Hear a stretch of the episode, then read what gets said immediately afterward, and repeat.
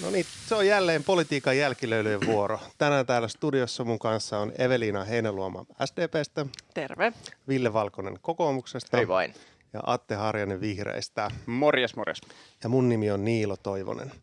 No onpa ollut taas viikko. Aika paljon on tapahtunut. Alkuviikosta kehys- ja budjettiriihi päättyi tiistaina jo nopeammin kuin ajateltiinkaan. Ja nyt sitten loppuviikosta tämä työmarkkinatilanne on ottanut kierroksia. Nyt näyttää siltä, että tämä politiikka on todellakin tullut takaisin työpöydälle ja eilen Hesarissakin oli jo viisi sivua pelkästään politiikan uutisia. Mä ajattelin tähän alkuun, että puhutaan ihan näistä kuumista työmarkkina-asioista, nimittäin tälle syksylle luvassa aika paljon myrskyä ja eilen tuli tästä esimakua.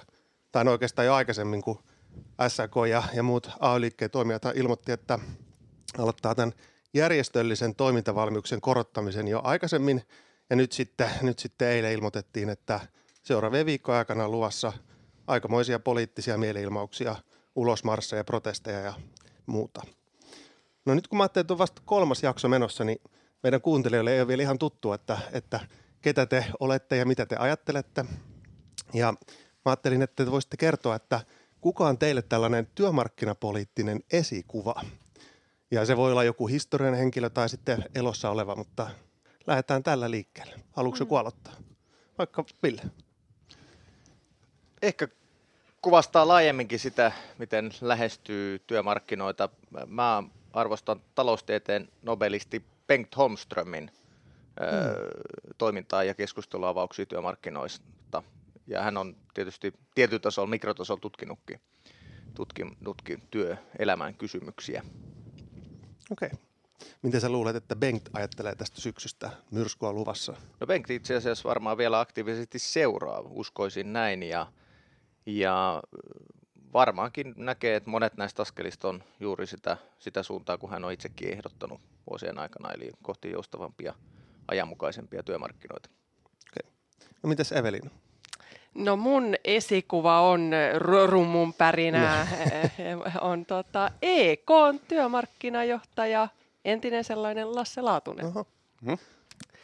Ja e, Lassehan on itse e, tehnyt pitkän työuran työmarkkinapuolella ja vannonut pitkään sopimisen varaan ja puhunut sen puolesta myös tänä päivänä, että, että pienen maan etu on, että asioista pystytään sopimaan. Hän on ollut merkittävästi vaikuttamassa meidän sosiaaliturvajärjestelmään, meidän e-, eläkejärjestelmään ja ollut aika kova EK-neuvottelija. En, en puhu tässä nyt ollenkaan palkansaajaliikkeen e-, e-, edustajana, että, että Lassella on iso referenssilista aikaisemmilta vuosilta, mutta samaan aikaan kun hän on ollut erittäin hyvä EK järjestöille, niin hän on kuitenkin sit nähnyt myös vastapuolen tarpeet ja pyrkinyt sopimalla rakentamaan hyvää suomalaista yhteiskuntaa. Taisi nähdäkin hänestä, taisi olla joku haastattelu, hän kommentoi tätä syksyä jollain tavalla, että aika, aika myrsky on tosiaan tulossa. Mitä Ville, sulle tähän joku kommentti? Ainoastaan vaan, että yllättävä äh, ilmoitus, ja olihan Lasse siis tässä aikaisemmassa maailmassa äh, niin ehdottomasti jättiläinen Mm, aikaisempi maailma siis sen jälkeen, kun EK päätti itse muuttaa tämän maailman, jota Lasse on myöskin kritisoinut. No mitäs Atte, kuka on sun työmarkkinapoliittinen esikuva? No mä mietin, että mä päädyin niinku supertylsään vastaukseen. eli kyllä mä sanon Osmo Soininvaara. Eli, eli kyllä mä sanon, että Ode on, Ode on niinku Toinen yksi, ekonomisti. Joo, e, tilastotieteilijä taitaa olla sitten tuolta pohjalta, mutta Öm, Odella on musta niinku hyvä kirkas kynä sen suhteen, että missä, miten työelämä muuttuu, miten meidän sekä työmarkkinoiden että sosiaaliturvan osalta pitäisi miettiä sitä tavallaan talouden muutosta ja sen heijastaa, heijastaa sitä ajantasaisesti. Ja aika säännöllisesti suututtaa jonkun, mikä on merkki joko siitä, että sanoo jotain pelkää. erittäin fiksu tai sitten erittäin hölmöä. Oden tapauksessa on, olen itse sitä mieltä erittäin fiksu. Mulla on itse asiassa mahdollisuus, suuri kunnia istuu kaupunginvaltuustossa Oden vieressä ja Odelta saa kyllä parhaimmat kommentit aina valtuustokeskusteluun. Täytyy sanoa, että itsekin arvostaa häntä kyllä suuresti ajattelijana, vaikka ei samasta tai aina ole samaa mieltä, niin hänellä on kyllä analyyttinen tapa lähestyä suurinta osaa kysymyksistä. Mitä luulet, mitä Osmo ajattelee tästä, tästä syksystä ja tulevista kierroksista? Mä luulen, että se, se voi mennä Twitteristä tai blogista, blogista lukemaan, niin, niin tätä, mutta kyllä mä itse ajattelen tavallaan, että varmaan se mitä Ode on toki eh, kritisoinut on se, että hallituksen tavallaan ote on niin kuin lähtee sen täyspäiväisen työn kautta, ja onko se enää tätä päivää, sitten se samaan aikaan heikennät myös ikään kuin työn tekijän asemaa suhteessa työnantajaan, niin tämä on musta vähän semmoinen, että, että onko tämä todella se, se, se kombo, jolla niin kuin 2020 tästä eteenpäin niin kuin työelämässä, minkä tyyppistä tukirakennetta kannattaa, kannattaa työmark- tai tavallaan minkälainen sosiaalituen ja työmarkkinapolitiikan yhdistelmä tässä ajassa enää on, on paikallaan. Puhutaan sitten yleisemmin vielä tästä no, työmarkkina-asioista syksyn osalta. Evelina, kysyn sulta, että, että nyt SDPllä on uusi puheenjohtaja ja, ja mennään uudella asennolla tätä syksyä kohti, niin kuinka käsi kädessä ammattiyhdistysliike ja SDP kulkee tämän syksyn ajan?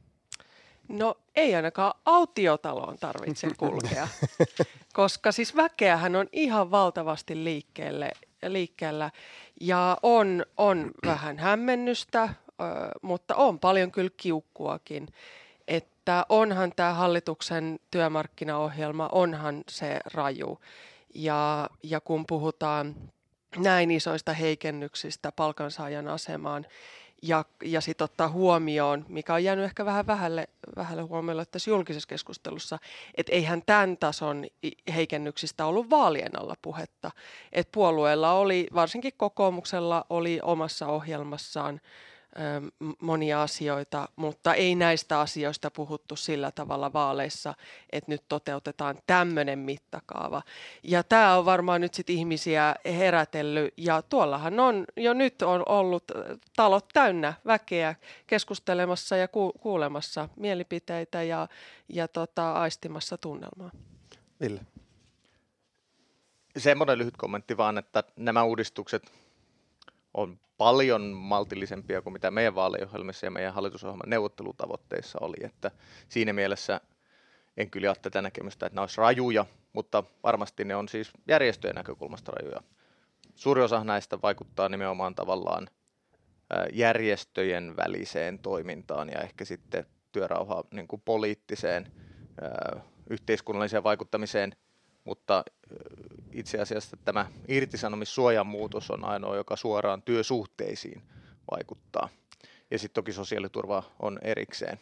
No kyllä se sairassakkokin sieltä tulee. Se on sitten neuvot- osalla neuvottelupöytiin välittömästi, kun se lakimuutos menee läpi. Että kyllä tässä on tosiasiassa tosi isosta itse järjestelmämuutoksesta kyse, jos nämä kaikki lakiesitykset menee tällaisenään läpi pakko kysyä Ville, että oliko tavoitteena siis tehdä niin kuin vielä isompia reformeja työelämään? Sanoit, Kyllä kokoomus, kokoomus ajattelee, että Suomen työmarkkinat olisi tullut päivittää ja ehkä tulevaisuudessa pitääkin päivittää, siis paljon paljon joustavimmiksi vielä tähän länsi-eurooppalaiseen malliin, jossa käytännössä työehtosopimukset toimii viitekehyksenä, mutta tosi sopiminen on paikallisesti mahdollista kaikesta. Tämä oli meidän vaaliohjelmassa, tämä on ollut vuosia meidän vaaliohjelmassa, ja tota, nythän mitään sen kaltaista ei tule. nyt paikallista sopimista laajennetaan yleissitovaan kenttään ja tessien ulkopuoliseen kenttään, mutta sinne, sinne tota, normaalisitovaan ei tule niin kuin mitään muutoksia. Ja se on kuitenkin 80 prosenttia palkasaista. Eli tavoitteita jäi vielä tulevaisuuteenkin. Kyllä, kyllä, erittäin paljon. Erittäin paljon. Te saatte. Joo, no siis musta ei, ei liene mikään yllätys, että et ryskyy. Että kyllä musta kaikessa politiikassa on niin, että jos tavallaan lähdet niin kuin jyräämään, että tavallaan otat tässä tapauksessa hallituksen niin kuin ohjelmaan, hän niin kuin työnantajapuolen toivellista, että kyllä se on musta ihan rehellistä todeta. Niin silloin sillä on rekyyliä totta kai tässä tapauksessa työntekijäjärjestöt ja laittaa, laittaa isot tykit päälle. Ja mua itseäni sinänsä niin kuin kyllä huolestuttaa, että sitä on täysin ymmärrettävää, näin, näin kai, niin kuin minäkin tekisin. Ja tota, siellä on niin kuin paljon, erittäin paljon syytäkin vastustaa, vastustaa niin, niin se, että kyllähän tämä jo itsessään niin kuin ehkä luo harmaita pilviä Suomen talouden päälle ja esimerkiksi ajatellaan jotain pieniä firmoja, niin se voi olla aika, hehän siellä kärsii sitten, sitten aika kovasti siitä, että jos meillä on tosi vakaat vaka- tai epävakaat ajat työtaisteluita päällä jatkuvasti ja näin, niin sitten mä mietin, että onko tätä niin kuin, no kiinnostavaa nähdä ensinnäkin hallituksen rivit ja myös sit siellä ihan työnantajapuolellakin, niin rupeeko se jossain vaiheessa näyttää, että onko, onko tässä niin kuin todella valittu, valittu oikea strategia pitkässä juoksussa. Mm. Joo, ky- kyllähän tässä siis ihan Margaret Thatcherkin jää, jää tota, kalpeaksi tämän ohjelman rinnalla, tai ainakin tämä vertautuu ihan siihen Thatcherin ajan, ajan ohjelmaan, jossa sen aikaista brittiläistä työmarkkinapolitiikkaa laitettiin uusiksi, rajattiin liittojen palkansaajapuolen lakko-oikeutta. Ja ni, nythän lähdetään siitä juuri liikkeelle, että ensiksi rajataan lakko-oikeutta ja, ja sen jälkeen sitten tuodaan näitä muita uudistuksia. Että kyllähän tämä on ihan tietoisesti mietitty, että millä tavalla tämä ohjelma juoksutetaan läpi. Ja, ja sitten tulee näitä sairasajan, ensimmäisen sairaspäivän sakkoa, sieltä tulee näitä, jatkossa voit tehdä vuoden määräaikaisen työsopimuksen ilman erityisiä perusteita ja sitten jatkaa sitä. Että kyllä, kyllä tässä on isot, isot muutokset ja se mitä kävi Briteissä oli, oli valtava muutos yhteiskunnassa, jossa tuloerot lähtivät voimakkaaseen kasvuun, hyvinvointierot samoin ja, ja yhteiskunta jaettiin hyvin voimakkaasti. Ja tietenkin sitten myöskin se, se tota järjestäytymisaste laski äh, palkansaajapuolella, että näinhän tämä tulee käymään ja totta kai, että näinhän tämä on kokoomuksessakin ajateltu, että ei tämä ole mitään sattuma, sattuman kauppaa ja se on itsestä tosi huono tie, jos me lähdemme eriarvoisuutta ja yhteiskuntaa jakamaan näin, niin kuin nyt on tällä linjalla ajateltu. Ville. Tämäkin keskustelu kuvastaa hyvin sitä, että varmaan joka on se juuri syy näissä konflikteissa, että tilannekuvat on niin kuin tyystin täysin toisenlaiset ja myöskin arviot siitä, että miten ehkä osittain ongelmista on sama, sama käsitys, mutta sitten ratkaisuista niin kuin täysin erilaiset tilannekuvat. Ja hallitushan kokee ja varsinkin kokoomus, joka näitä hyvin voimakkaasti on siis vuosikausia ajanut, niin että tämä on täysin välttämätöntä nimenomaan, jotta me voitaisiin pohjoismainen hyvinvointiyhteiskunta pelastaa ja pysyä tämmöisenä ää, laajan ää, vaurauden ja, ja mahdollisuuksien tasa-arvon ää, laajan julkisen sektorin maana e, niin kuin millään tavalla nykyisessä globaalissa kilpailutaloudessa koska nämä meidän rakenteet on sellaiselta ajalta, jolloin talouden ja väestön tosiasiat oli täysin erilaisia. Meillä oli oma valuutta ja meillä oli idän kauppa ja me elettiin tämmöisessä hyvin yhtenäistuotannon savupiippu teollisuuden ajassa tietyssä mielessä. Ja, ja nykyään me ollaan sitten globaalitaloudessa pirstaloituneessa elinkeinoelämän tilanteessa. Digitalisaatio juoksee eteenpäin hurjaa vauhtia. Meillä on tullut valtava kansainvälinen kilpailu ja me ollaan eurossa, eli me emme pysty enää valuuttaa käyttämään työkaluna ulkoisessa kilpailukyvyssä.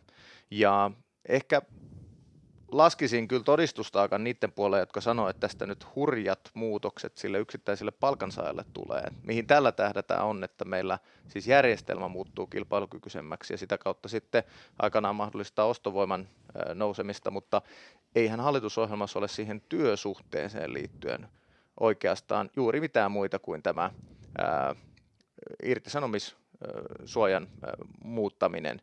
Ja viiden vuoden päästä todennäköisesti yksittäisillä palkansaajilla sen niin kuin oman työsuhteen ehdot on aika samantyyliset edelleen. Siis voisin itse asiassa lyödä nyt sen, sen tota, taas sen jallupullon tuohon pöytään vetoa, että jos me otetaan nyt työsopimus 90 prosentilla tai 80 prosentilla suomalaisia palkasaajia, pistetään se kassakaappiin, viiden vuoden päästä palataan, katsotaan mitä siinä työsopimuksessa on, miten ne käytännön työehdot on, niin todennäköisesti siinä ei ole kovinkaan suurta muutosta suurimman osan palkansaajien osalta. Mä olin, tosi, mä olin vähän yllättynyt, että Ville ei tuonut Margaret Thatcheria tässä esikuvarmaan, että se olisi ollut se niin kuin olla suoraan pöytään se jallupullon lisäksi. Niin, tota, Silti puhutaan, Silti puhutaan niin. Thatcherista. päästiin kuitenkin, päästiin kuitenkin tuota, tuota Thatcheriin. Mä itse mietin, mietin sellaista, että yksi niin kuin näkökulma myös, kun sitä katsoo kokonaisuutena, niin mä oon aidosti huolissani niin kuin naisvaltaista pienipalkkaista aloista, jos julkinen sektori on iso työn, työnantaja. Jos katsoo tuota kokonaisuutta ja sitten siellä vielä se jonka en usko lentävän, että menevän läpi tämä, tämä niin kuin vientialoihin ankkuroituminen tai sopimuksen, sopi, sopimisen rajoittaminen siltä osin, niin, tuota, niin eikö tämä yhdistettynä eh, tosi Sopimisen kireisiin... rajoittamista ei tule kireisiin julkisiin budjetteihin, niin, tuota, ähm, niin sitten kunnat, hyvinvointialueet, niin jotenkin näen sellaisen tilanteen, missä erityisesti näiden, näiden alojen työntekijöiden asemasta tulee vielä niin kurjempi ketjuttamista, heikompia työoloja, ei näkymiä palkan nousuun, tämän suhteessa muihin, että tämä on niinku semmoinen porukka, mistä, mistä mä oon itse huolissaan. Nämä on jengi, joka pyörittää sitten meidän hyvinvointiyhteiskunnan keskeisiä palveluita, että, että on, ja näillä on niinku työmarkkinaskenessä ollut perinteisesti vähemmän neuvotteluvaltaa myös, että tietynlainen välinputoaja porukka, niin tästä mä olisin huolissani, huolissani ihan erityisesti, kun se nostat tavallaan, että joo, on varmaan niin, että, että on paljon iso osa työ, työväestön massaa, joka viides vuodessa ja nyt sinänsä, että paljon monet muut asiat, talouden suhdanteet, muut asiat vaikuttaa, vaikuttaa. mutta sitten on sellaisia ryhmiä, johon toi koko, koko paketti, niin, niin sitä niin kuin lyhyen ja sanotaan keskipitkää ja pidemmänkin aikavälin näkymää voi heikentää pahimmillaan tosi paljon. Evelin. Joo, siis sehän on kyllä niin, että eihän nämä uudistukset tai nämä heikennykset välittömästi tule näkymään siellä työpaikoilla, mutta kyllä ne tulee sitten vähitellen voimaan.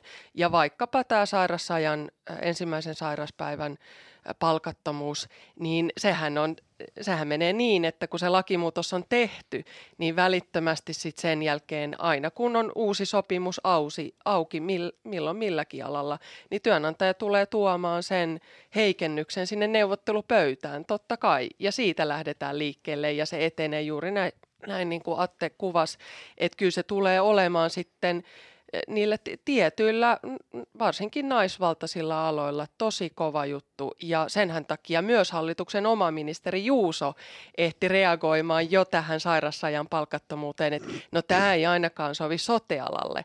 No ei, ei varmasti sovikaan. Ottelee on se, että tehdään näitä heikennyksiä joka kerta toisensa jälkeen.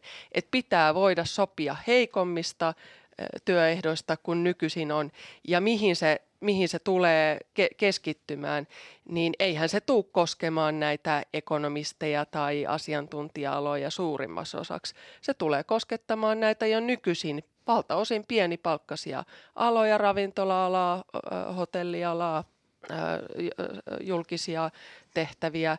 Ja siellähän tulee käymään, niin kuin tässä kerroin aluksi, mitä on käynyt Britanniassa – että yhteiskunta jakaantuu voimakkaasti.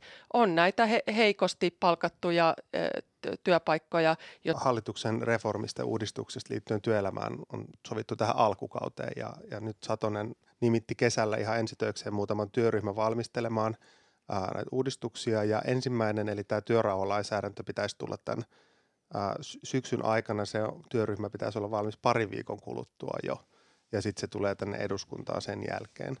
Uh, onko näillä työmarkkinauudistuksilla hirveä kiire? Ville, onko? On toki. Suomea olisi pitänyt tehdä näin jo 90-luvulla viimeistään silloin, kun euroon liityttiin. Ja näin ollen jokainen kuukausi, joka on hukattu, niin on pois suomalaisten hyvinvoinnista tällä hetkellä ja tulevaisuudessa. Muutamia aikaisempia kommentteja tässä loistavilta kollegoilta, hyvin analyyttisiä puheenvuoroja on, on pakko kommentoida. Siis mitään sopimiseen liittyvää rajoitusta ei ole tulossa. Tämä vientimallin jykevöittäminen on pääosin sellainen käytäntö, joka Suomessa on jo ollut ja josta ihan laajasti on yhteisymmärrystä, niin se pitää ollakin, jota Ruotsissa on vuosikymmeniä noudatettu. Ja nyt siis, tarkenne, nyt siis mm. tarkan, tarkennetaan, on Ruotsissa on myös erilainen lainsäädäntö. Mutta se nyt on kokonaan erilaiselle puhua loppuun, niin se on varmaan kuuntelijalle helpompi seurata silloin.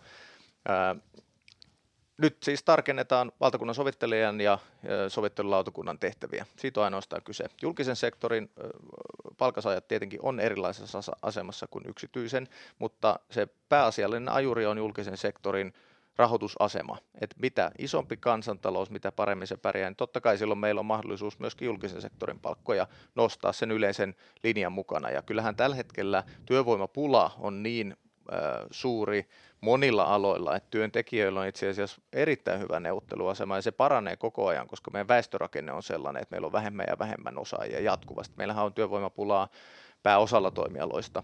Ehkä tässä just heijastuu se tavallaan ajattelu, että, että äh, onko suunnittelu tie autuuteen, vaan onko toimiva orgaaninen dynaaminen järjestelmä, jossa on muutosta tarpeeksi ja kilpailua tarpeeksi ja myöskin sopeutumistarpeeksi, onko se tie autuuteen.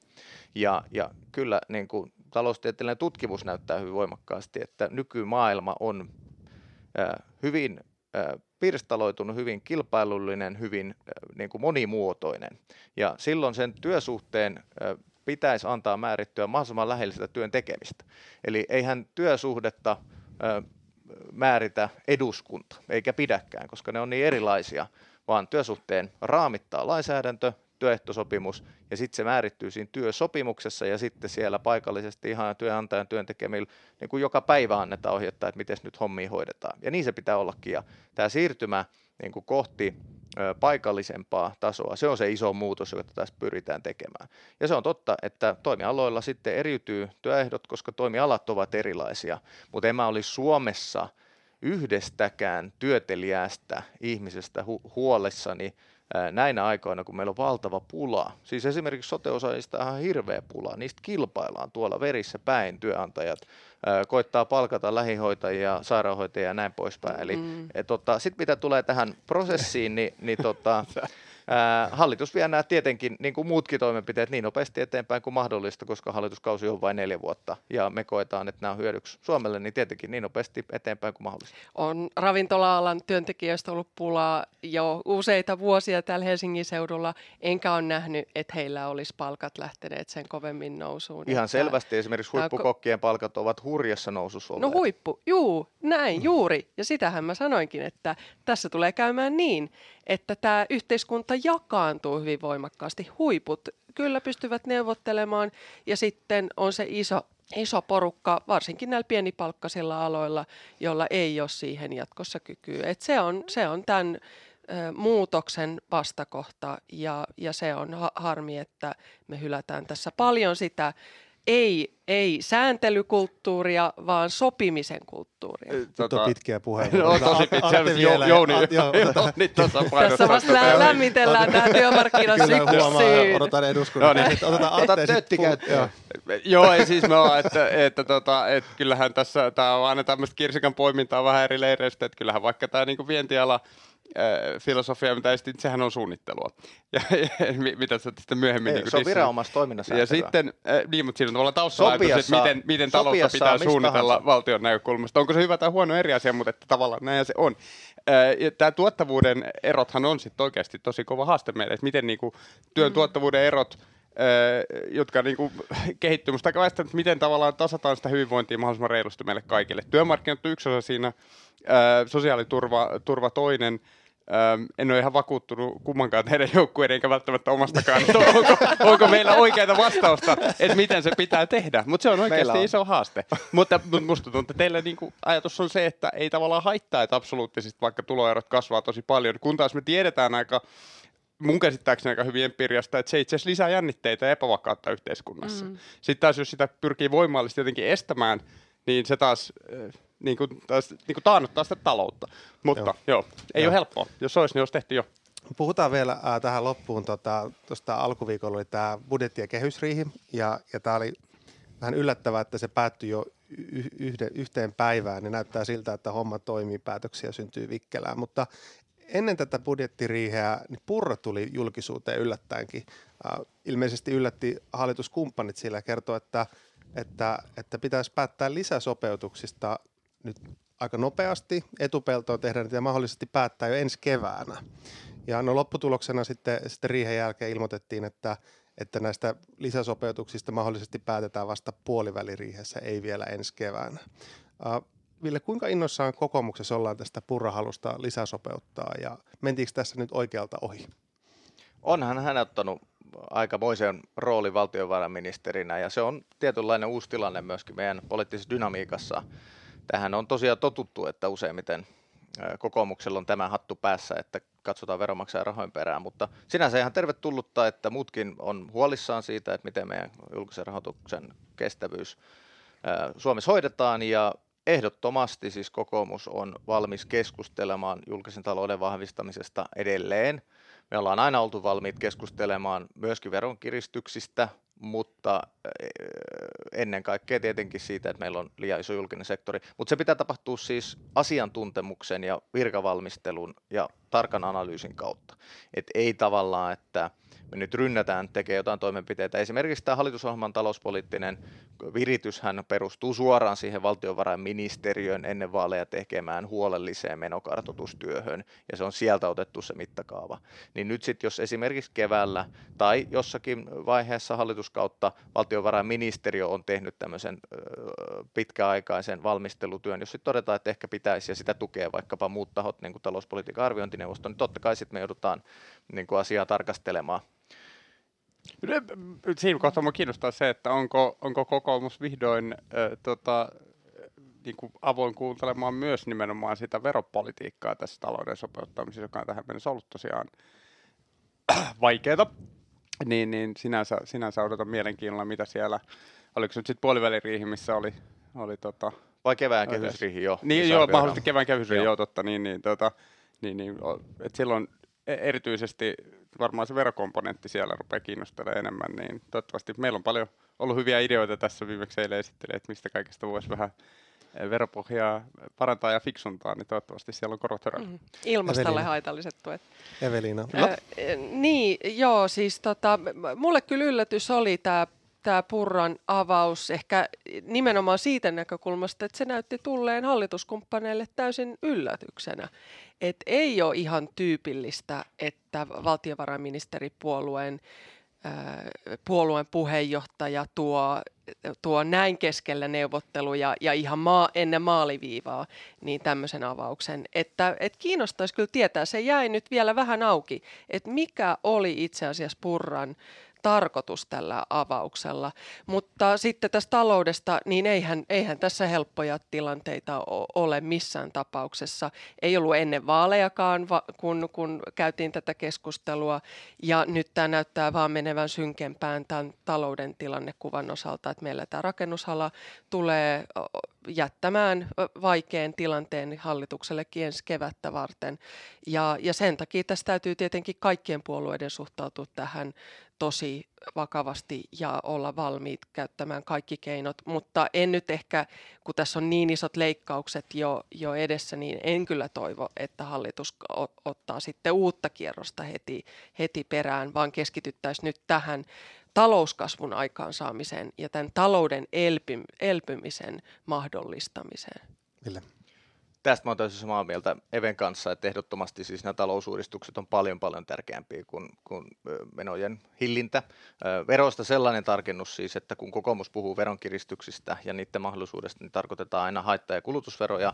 Työn yrittämisen omistamisen verotusta meidän mielestä ei missään olosuhteissa Suomessa yhtään keneltäkään, miltään tuloluokalta pidä, pidä tota, tehdä, koska meidän rasite nimenomaan kohdistuu niin voimakkaasti sinne. Mutta muut työkalut sitten on, niin kuin tämä hallitus kiristääkin viinan ja röökin ja kiinteistöjen ja, ja tota, muutamien muiden, kohteiden, muutamien muiden kohteiden verotusta. Ja joukkoliikenteen. Että, että tota, näistä voidaan keskustella nikotiinipussia, mutta mä uskon, että esimerkiksi vihreiden kanssa kyllä löytyisi näistä sanotaanko ilmastolle haitallisista kokonaisuuksista aika erilainen paketti, mutta tietenkin meillä on sitten hallituspohja, jossa on tietyt painotukset. Mutta se on totta, että tämä on niin iso urakka, että tämä ei nyt yhteen budjettiin eikä edes yhteen hallituskauteen tule ratkeamaan, että meillä on niin valtavan suuret haasteet, jotka koskettaa kaikkia länsimaita aika pitkälti ja, ja pääosahan niistä liittyy väestökehitykseen ja, ja toinen sitten tähän niin kuin uuteen globaali talouden haastavaan tilanteeseen, että